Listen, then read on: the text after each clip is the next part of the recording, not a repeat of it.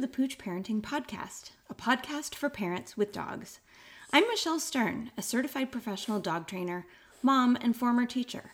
Living with kids and dogs at the same time can feel like a circus. I know because I lived it too. Join us as we interview a variety of experts and parents to discuss topics that will make parenting with dogs easier, safer, and less chaotic. Also, you can love living with your dog again. I'll always keep it real which might even mean that you hear the messiness of life in the background on occasion, but at least you know you're not alone. I had the best time interviewing Lauren Haley for today's episode. We talk about how she prepared her dog for new baby, what worked, what didn't work. And the super cool feature of our interview is that Lauren is an applied behavior analyst for children. And we talk about the similarities in her work with children as in my work with dogs. And the neat thing is is that by rewarding behavior that we want to have repeated, we get to see it over and over again. I'm sure you're going to love this episode as much as I did. Enjoy. Hi, Lauren. Thank you for agreeing to be a guest on the Pooch Parenting Podcast. Absolutely. I'm so excited to be here. Well, I love the fact that Instagram has made us friends, and that doesn't happen super often for me, but I just felt so proud of you for watching you along this journey as you're bringing a new human into the world. And you've got this big, wonderful pittie who you just want to set your whole family up for this wonderful, safe experience where everybody feels good to be together. And um, so it's been really nice for me to see this journey. So before we dive in and talk about some of the things that you did to prepare your dog for the new baby and also some of the things you wish you did, mm-hmm. um, why don't you introduce yourself? Sure. Um, so, like you said, I have a big, beautiful pit bull named MJ. Uh, we adopted her October 17th of 2019. Um, and I, I, say all the time, she was my baby before Sloan was. Yes. So Sloan is my human baby who came to us uh, August 6th of last year. Uh, so she just turned six months old. Oh. Um, so yes, I'm a dog mom and a, and a human mom, and I'm a board certified behavior analyst. So I uh, use the principles of behavior analysis mainly in relation to school consultation, behavior disabilities, developmental disabilities, that kind of stuff. So I think knowing this about you, I can easily recognize why you've done such a good job preparing your dog because you're using reinforcement and praise and rewards and um, setting up the environment for mm-hmm. success. That's what you do as your job with people. And so it seems a really natural extension that you would do the same thing with MJ. Yes, absolutely. I uh honestly I think when the pandemic hit, the the boredom kind of got to me when I was working from home. And that's when my my interest in dog training really started to pick up more and I, I was able to do a little bit more of it. Uh, but absolutely, I like challenging myself. So generalizing my own skill set from humans to animals with help of like amazing trainers like you on Instagram and podcasts has been such a fun journey the last year or so.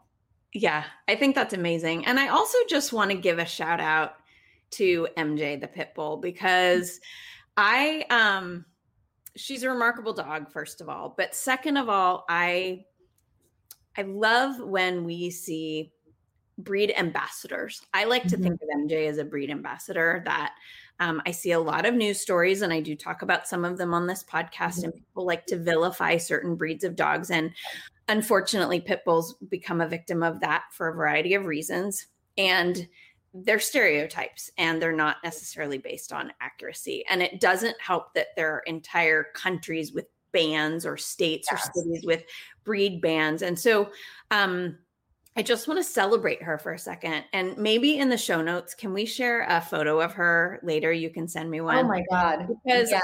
she's just a lovely dog. And um, and you've done a really great job as a dog mom to help her be the best dog that she can be so that she is that kind of breed ambassador. So I just wanted to diverge for a second and give a shout out because there are people who will often ask me like, "Oh, well what's the best breed of dog if you're going to have children or whatever?" And I, I say that there are good individuals of every breed, and um, we need to go based on the dog rather than on that. So, you did some work to prepare her for mm-hmm. your new baby to come, for Sloan to be born. So, what kind of stuff did you do and how soon did you start?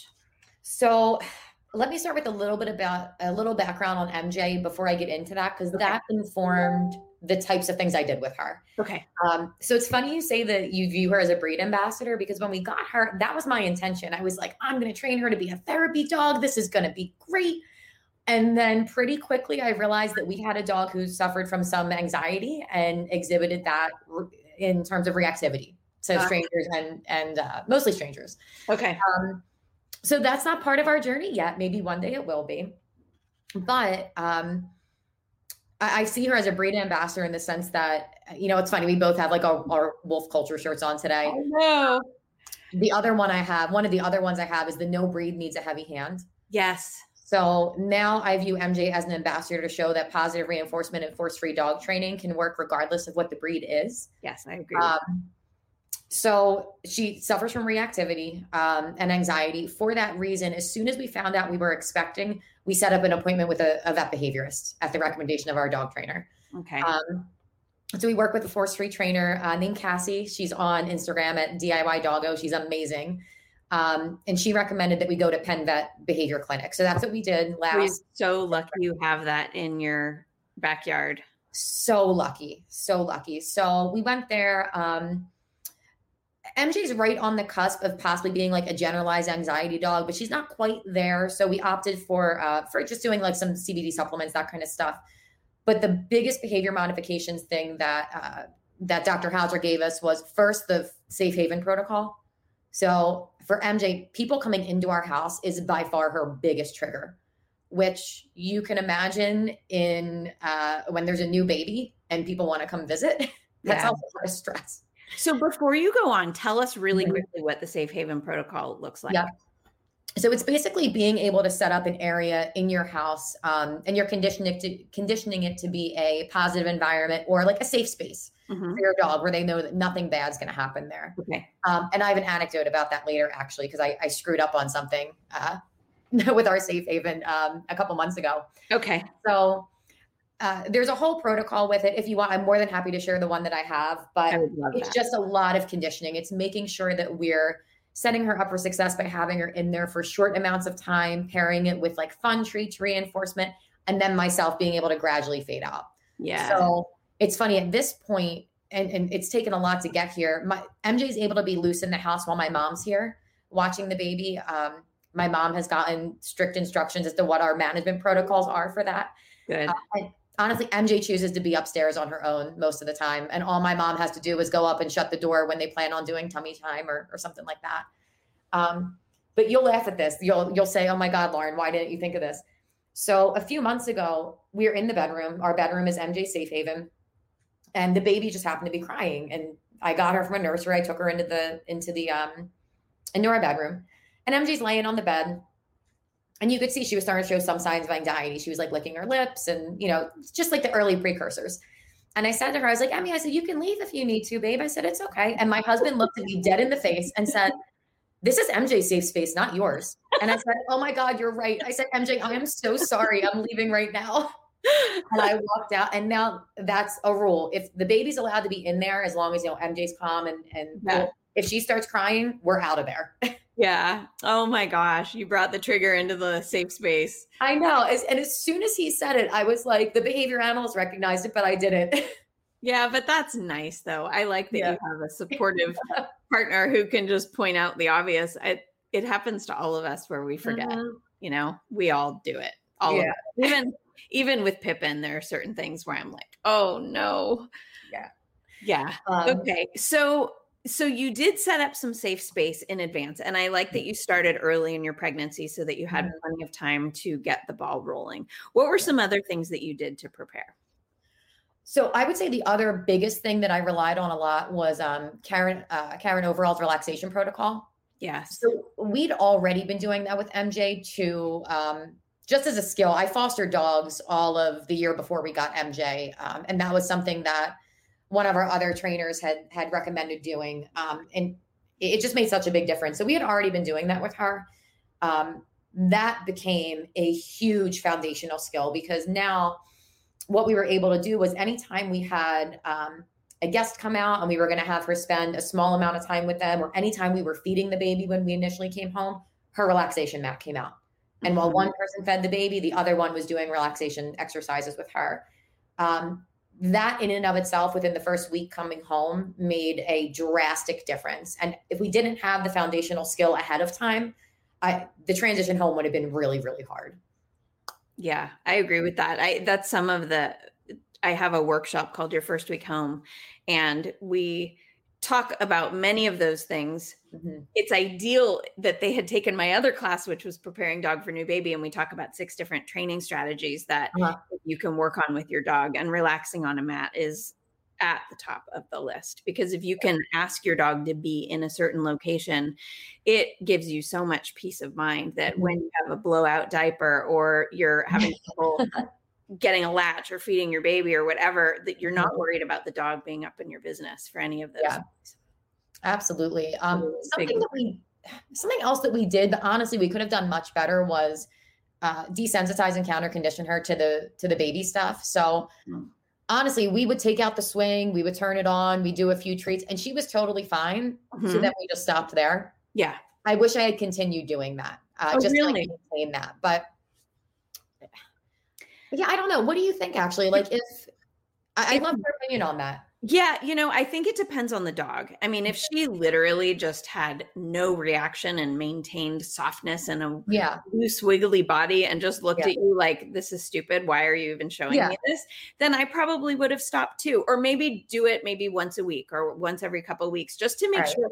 Because the one thing that we often forget, and you know this with your work with kids, is that over time behavior shifts and you hit different developmental milestones that might yeah. um, impact your processing of learning or or mm-hmm. how you see the world and there could be some reason that maybe there was some trigger in her that between the last time you tried it and the next time you tried it that maybe she sees it differently yeah. um, the other the only other thing that i would say to that is that there are some dogs that see a moving swing as like a like a prey that's on the move you know that that that, makes sense. that, that back and forth motion can trigger yeah. either the prey drive or the herding drive in some breeds of dogs and so yeah. if you've got a border collie or an aussie at home and if they're the kind of dog that wants to chase a skateboard up the street or a moving car or a bicycle or somebody jogging, then you really need to be careful with things yeah. like swings because it can get them just super triggered. Um, and in which case then what i would do is i would put an x pen or something around the swing so mm. that we can keep the dog at a distance at which they don't react before yeah. we move them closer so i would have the x pen really far mm-hmm. from it keep the dog on the other side and then eventually we get the dog closer um, yeah. but there's no reason that a dog ever needs to be able to directly approach a swing because mm-hmm. at the end of the day you're not going to have the dog loose while the baby's in the swing anyway because yeah. there's no way that you could prevent something from happening mm-hmm. um because that makes I was gonna say that makes me feel better honestly because even after she came um we we follow uh, all your suggestions about always having an adult in between the baby and the dog and all that kind of stuff.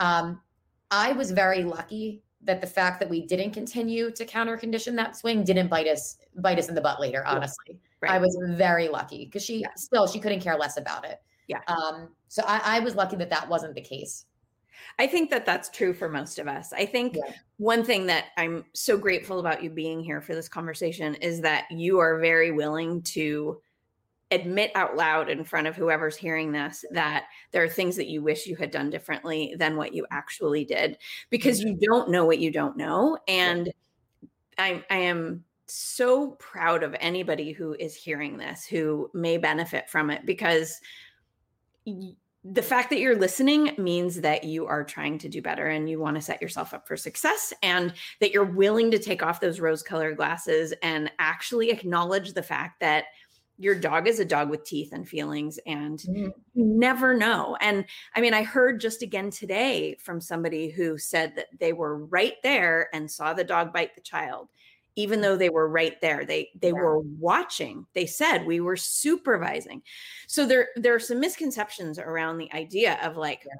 What it means to supervise your dog and your baby and being in the same room is not adequate and like what you were just saying we we all do get lucky sometimes yeah. um, i god knows when i think back to what i did with my kids and dog at the time i was incredibly lucky mm-hmm. um let's talk since we're being honest here talk mm-hmm. to me about something that you maybe wish you had done differently oh my goodness so many things um so I learned very quickly that playing baby sounds for MJ is not the same thing as having a baby in the house that's crying. I learned that within the first like five minutes at home. Yes. Um, so one, I wish I had realized that because had I known that, I would have uh, prepared for it a little bit differently when it actually happened. Like I would have had her mat out. I would have had more separation initially. Okay. Um, I really initially I only separated MJ from the rest of us, from myself, my husband, and the baby when I was feeling overwhelmed mm-hmm. without recognizing that, you know what, MJ probably needs me to proactively separate her sometimes. Um ah, yes. That's yeah. a really interesting point. Let's just stop there for a second. Yeah. I think that a lot of management is done when we feel like we have to multitask. I have mm-hmm. to eat. I have to make dinner. I have to I have to veg out and watch Netflix for five minutes or whatever it is. And we're not realizing that the dog is experiencing a whole bunch of feelings mm-hmm. at the same time. So while we are getting overwhelmed, there is a very good chance that your dog is also getting overwhelmed. And by being like preemptive, you may be able to give, like, I'm just assuming that if she went up to her safe haven up in your bedroom and took a little break, that she could come back down feeling way more decompressed, maybe yes. than had she been amping up before you realized I need a break, go on, go behind the gate. Absolutely. And she is she is such a, a cool dog in that she chooses to go to her safe space all the time. She loves being upstairs in our bedroom, laying on the bed. That's um, good. So I'm I'm very lucky that that's who she is as a dog and that she picked up on that very quickly because she would separate herself. Um, but I should have been able to do that for her in the big in the beginning. And not all dogs do separate themselves. Yeah. I'm reading this amazing book right now um, by these two behavior specialists, and they talk about um, teaching all dogs this thing they call flight behavior. And I haven't gotten far enough in the book to, I know. What book are you reading? Are we reading the same book right now? Are you reading Canine Enrichment? I am reading Canine Enrichment. I highlighted the whole flight check. Oh my section. Gosh, I, am not there yet, but I have a pink highlighter and I'm yeah. dog earing pages, and it's an amazing book. It's called yeah. Canine Enrichment for the Real World. I highly recommend it and I will put a link in the show notes. Yeah, um, but they teach this concept called flight behavior, which is essentially kind of like your safe haven situation, mm-hmm. but they're teaching the dog to leave when they feel uncomfortable. Now, I get calls from people and they say, well, I don't have to separate my dog and baby because if my dog was uncomfortable, my dog would leave. But that's not necessarily the case. And mm-hmm. so if a dog hasn't learned that it can and that it is rewarding to do so, yep then they may not choose to do it because here's the situation is they're in conflict. So imagine you're on the floor with your baby and the baby starts throwing toys all over the place willy-nilly hitting the dog with the toys like you know how kids have no motor control right so mm-hmm. the dog is really uncomfortable but the dog wants to be near mom and the dog puts up with the baby puts up with the screaming puts up with the throwing puts up with all the other things and doesn't leave Mm-hmm. So there is a bit of a misconception there that a lot of people have. And I'm so glad that we talked about the safe haven and that MJ is a rock star that she does mm-hmm. choose to leave. And that is a skill that can be taught. Yeah. Um, but you should not just make the assumption that the dog knows it just yeah. naturally, that the dog is going to make themselves more comfortable because they may find you more valuable than leaving and going to a safe space. Yeah. And not only that, and MJ is a great example, if I can give a human example too. Just because she knows that she can flee if she needs to, doesn't mean that she's going to do it every time in response to every trigger. So, for example, with the baby, if the baby's crying, at this point, she'll go upstairs, she'll remove herself. If a new person walks into my house, she will not flee, she will fight. That is what her response will be. And I think about it if I was walking on the street and I saw, you know, a large, scary person walking towards me, if they're just walking towards me, I might cross the street, go in the other direction. If they're running towards me, and I know I can't outrun them and they're coming fast and the trigger is intense, I might prepare myself to fight. Mm-hmm. So just because she can do it doesn't mean that I can expect her to do it in every situation. Right. And that's again the reminder the dog has teeth. The dog will yeah. use their teeth if they feel so compelled to do so. Even the best dog in the universe, your precious, beloved first baby dog, which is how we all see them. I mean, I don't want you guys thinking that I think your dogs are horrible. I yeah. think you probably have one of the best dogs ever, right? Mm-hmm. Everybody does. Yeah. We love our dogs and that's why we have them. But they all are capable of expressing themselves if they if they feel pushed to do so, right? Yeah. And sometimes the problem is we just don't know how to prevent that from escalating before it mm-hmm. escalates. Yeah, I just read um and I've posted about it a few times on Instagram. I just read uh, "Please Don't Bite the Baby" and "Please Don't Climb on the book. Yes. Love it. Love I it. recommend it to everybody. Oh, it's so good. And Lisa Edwards said something in it that resonated with me so much. She said the swimming she, pool, right? The swimming pool. The swimming pool one, yes. the supervise your dog like a swimming pool. Yes. And also she said she was so thankful that she had reactive dogs because it never gave her the illusion that her dogs would be okay with a baby. I love that book. Yeah. She um so just just for listeners to hear it again it's called please don't bite the baby and mm-hmm. please don't chase the dog by lisa j. Edwards. Um, i will link to it in the show notes. It is hands mm-hmm. down the first book that i recommend to anyone. Um, it's it's clearly written it's by a mom who's going through the process of adopting a child and she has a dog with a bite history. So she she she's not blind you know mm-hmm. she was nervous and she should have been and she talks about all of the thought processes and the worries and the feeling of guilt and what's going to happen if i eventually have play dates how am i going to keep everybody safe and not be a legal liability mm-hmm. to the world just by having these dogs and children in the same space and she so thoughtfully lays out strategies for parents that are totally doable I, you know, you were talking and you were talking about the relaxation protocol from Karen yeah. Overall. And I almost feel like that's the opposite of this book. That yeah, it is a really good step by step by step. This is how you get your dog to relax, but mm-hmm. it's incredibly intimidating. It is to me at least. And yeah. and I share it sometimes and mm-hmm. I'm trying to modify it a little bit to actually make it longer and have fewer steps each day mm-hmm. because I think that when parents see 20 steps that you have to do these 20 steps today, I think their eyes mm-hmm. glaze over and they delete the document and they pretend they never saw it yep. and they just put their head down and say god there's no way. There's no way. Even though it turns out that some of those steps literally take 3 seconds yeah. it is so overwhelming unless you literally just take it step by step right? And how did you how did you navigate that?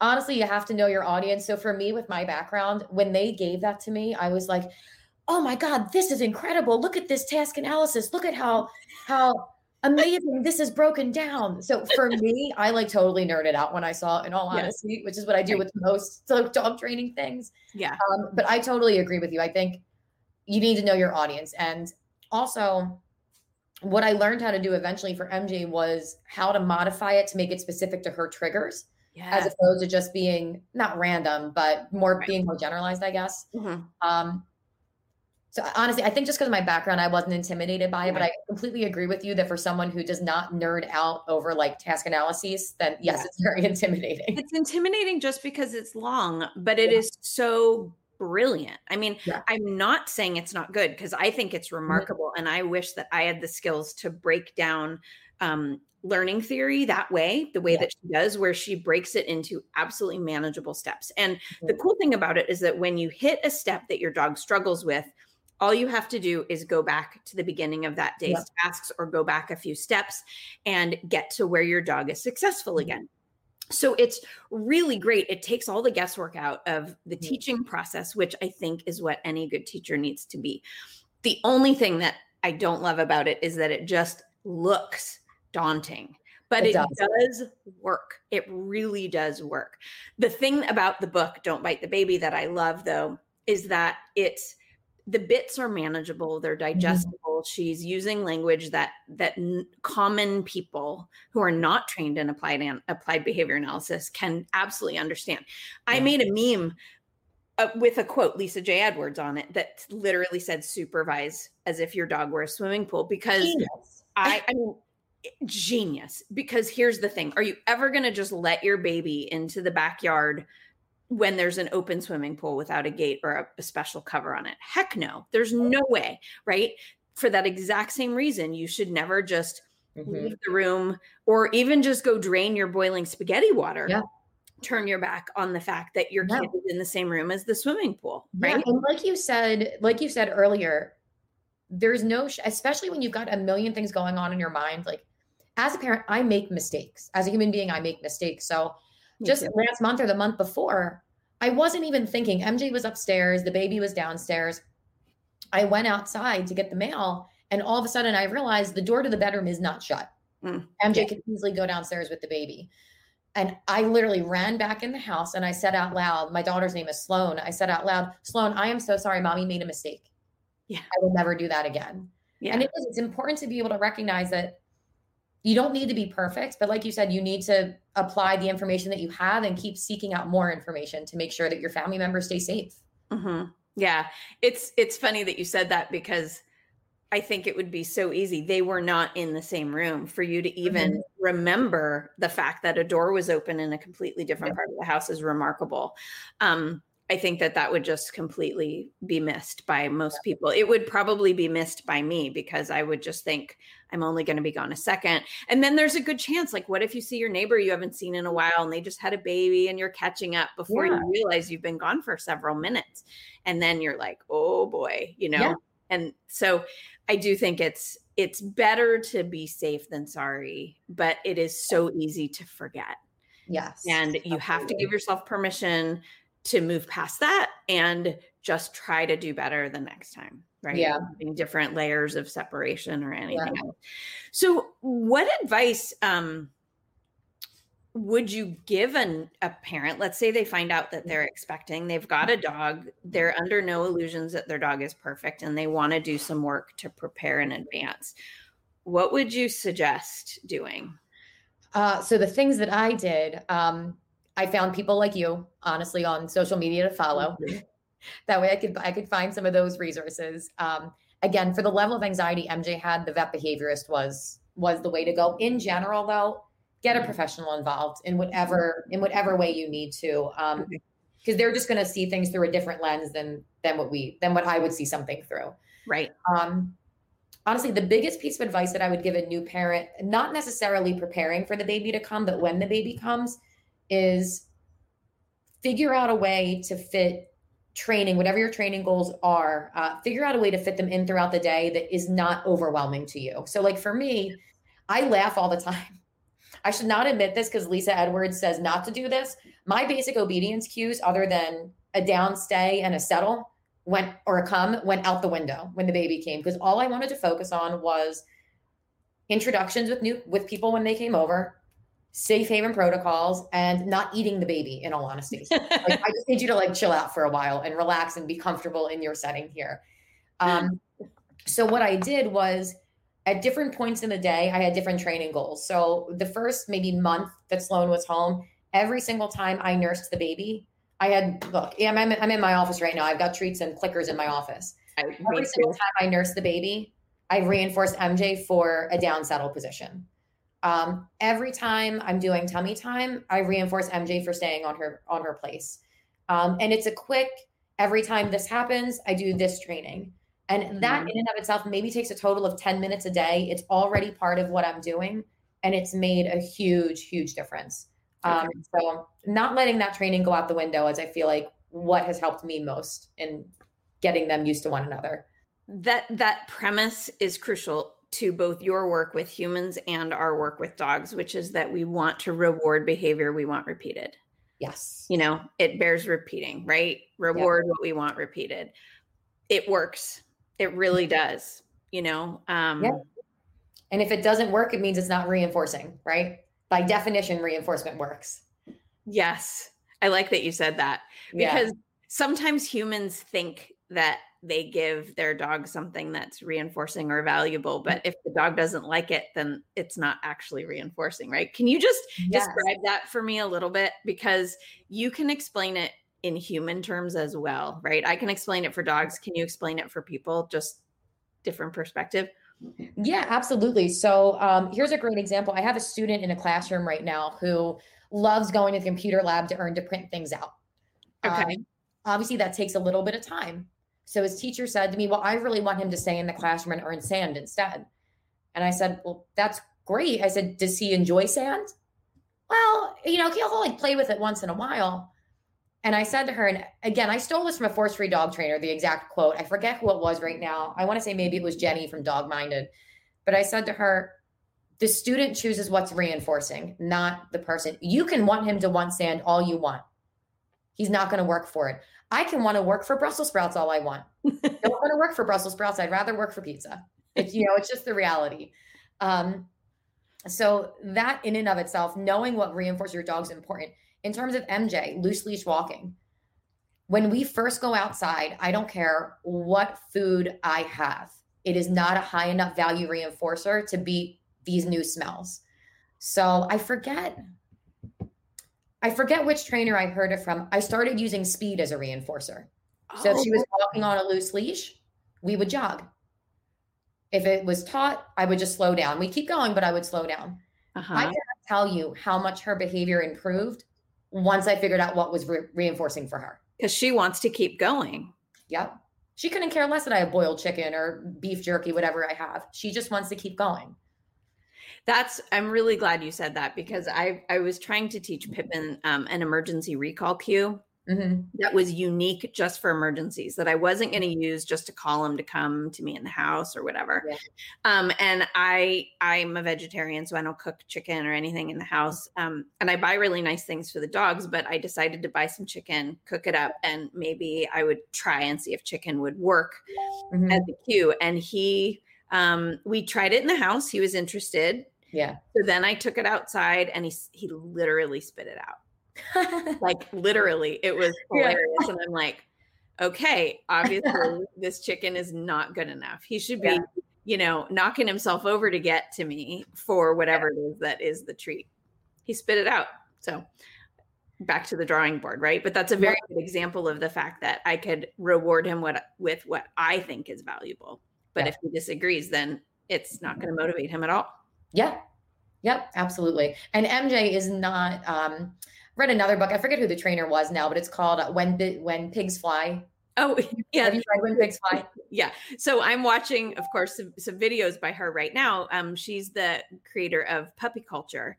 Oh, and okay. Puppy Culture is um, an incredible protocol for breeders or anyone who has litters of puppies to expose them to things in the world to make them resilient in their life. Mm-hmm. And she is amazing. Um, and so she and she breeds um, bull terriers, and so yeah. that's why she calls it "When Pigs Fly" because they look like little piggies. Yeah, um, she's amazing. Yeah, but it's so funny. They she describes in that book how um, some dog some breeds are more like biddable than others, mm-hmm. so they're mm-hmm. more likely to do your bidding. MJ does. I laugh. She's the best. I love her. She's a free thinker. She's a good problem solver. She does not want to listen just to make me happy. listen that way she can go back to doing what she wants to do. And once I started embracing that, and I just said it to one of my um, staff members this week. I observed her working with a learner. I was giving some feedback.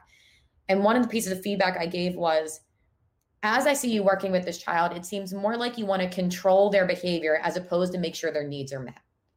And in reality, if we're meeting their needs, there won't be any negative behaviors to control. We need to make sure those needs are met first. Um, and that's what MJ's like. I am not going to control her behavior. But if I meet her needs, which sometimes I do better than others, if I meet her needs, then she is going to be a more, you know, biddable dog as much as MJ can be. I think you pretty much just said in a nutshell the entire existence of having a nice pet dog. Mm-hmm. Because I see a lot of people trying to control behavior. Yeah. You know, and that's something that this book that you and I are reading, um, Canine Enrichment, I am, as we are talking, I am making notes of all the links um, yeah. that I'm going to include in the show notes because um, there are so many good things that we've talked about. Yeah. Um, but but that's really what they talk about a lot of is how do we enhance the natural behaviors which then help the dog feel balanced in its life. Yeah. Yeah. Absolutely. Oh my god. And yeah. another I'm sorry Michelle, real fast, another piece of advice if a parent has a dog that barks, I don't know how you feel about this. I know how I feel about it. When I first when we first brought Sloan home and she would sleep and MJ would bark, I would let her bark. And honestly, it was the best thing I could have ever done because that baby sleeps through anything now. it's so funny you said that right now because this morning I interviewed a sleep expert. Okay. And we talked about how to help your children sleep through disruptive things like dogs barking. There you go. And she agrees with you. You agree with her, which is that we need to not protect our babies and our mm-hmm. children from the normal sounds of daily life.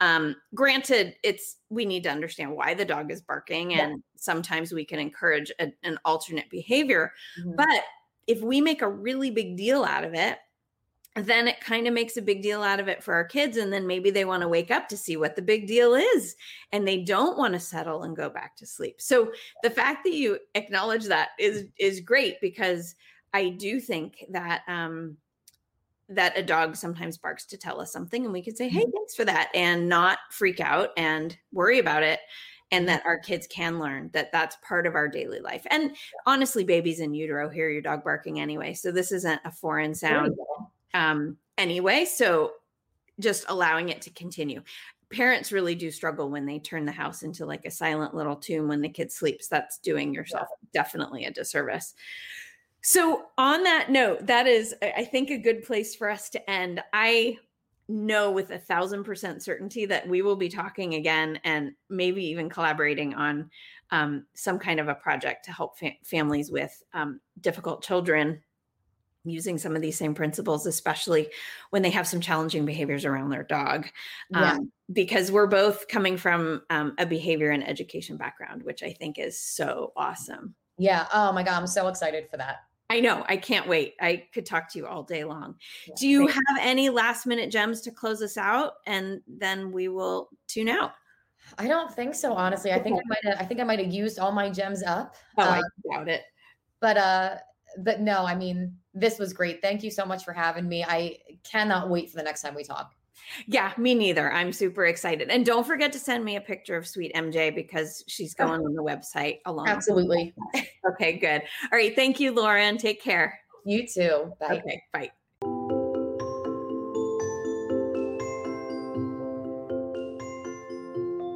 If you haven't already, please subscribe to the Pooch Parenting Podcast on iTunes or on the podcast app of your choice. If you're looking for ongoing support for your family with dogs, be sure to get on the waiting list for my Thriving Parents with Kids and Dogs membership at www.safekidsanddogs.com. And don't forget to follow Pooch Parenting on Instagram or Facebook. Thanks for listening.